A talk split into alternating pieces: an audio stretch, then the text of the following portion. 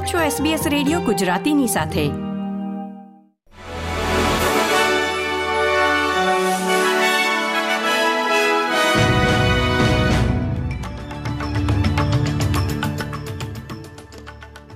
નમસ્કાર. ચૌદમી જુલાઈ બે હજાર ત્રેવીસના મુખ્ય સમાચાર આપ સાંભળી રહ્યા છો વત્સલ પટેલ પાસેથી એસબીએસ ગુજરાતી પર. મિશેલ બુલોક ઓસ્ટ્રેલિયાના રિઝર્વ બેંકના નવા ગવર્નર બનવા માટે જઈ રહ્યા છે. તેઓ વર્તમાન ગવર્નર ફિલિપ લોવનું સ્થાન લેશે. હાલમાં રિઝર્વ બેંકના ડેપ્યુટી ગવર્નર તરીકે ફરજ બજાવતા બુલોક રિઝર્વ બેંકના ગવર્નર બની રહેલા પ્રથમ મહિલા છે. તેઓ આ જવાબદારી અદા કરનારા કુલ નવમા ગવર્નર બનશે. ફિલિપ લોવનો ગવર્નર તરીકેનો સાત વર્ષનો કાર્યકાળ સમાપ્ત થશે અને મિશેલ બુલોક આ વર્ષની અઢારમી સપ્ટેમ્બરથી પોતાનો કાર્યકાળ શરૂ કરશે. ઓસ્ટ્રેલિયાના વિદેશમંત્રી પેની વોંગ ચીનના રાજદ્વારી વાંગ યી સાથેની બીજા રાઉન્ડની વાતચીતમાં ચીન ઓસ્ટ્રેલિયન આયાત પર લાગુ કરેલા પ્રતિબંધો ઝડપથી હટાવે તે માટે દબાણ કરી રહ્યા છે. ઇન્ડોનેશિયાના જકાર્તામાં આસિયાન મીટિંગ બાદ વિદેશમંત્રીઓની બેઠક દરમિયાન એક કલાક સુધી આ મુલાકાત યોજાઈ હતી, જેમાં વેપારના અવરોધો પર ચર્ચા કરવામાં આવી હતી. ઉલ્લેખનીય છે કે ચીને વર્ષ બે હજાર વીસમાં વીસ અબજ ડોલરના ઓસ્ટ્રેલિયન ઉત્પાદનો પર વૈપારિક પ્રતિબંધો મૂક્યા હતા.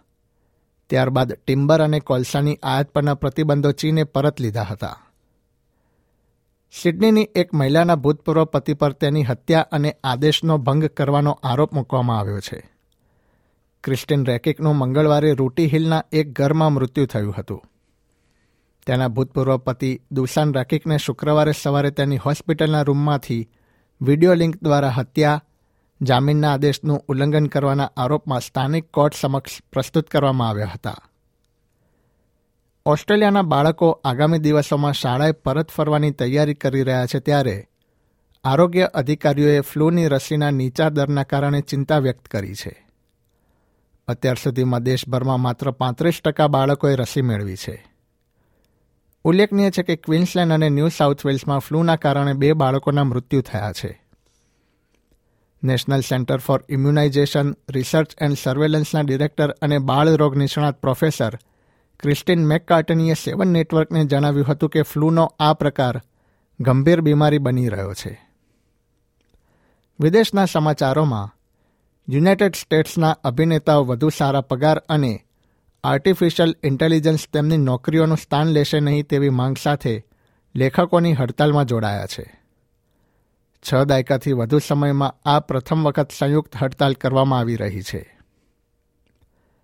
રમતના સમાચારોમાં, ઓસ્ટ્રેલિયન ફૂટી લીગમાં સિડની સ્વાન્સે વેસ્ટર્ન બુલડોગને ઇઠ્યોતેર છોતેરથી પરાજય આપ્યો છે.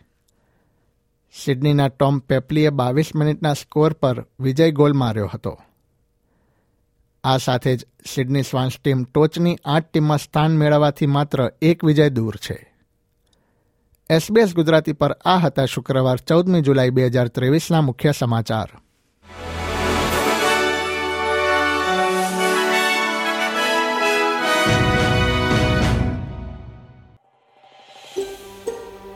આ પ્રકારની વધુ માહિતી મેળવવા માંગો છો?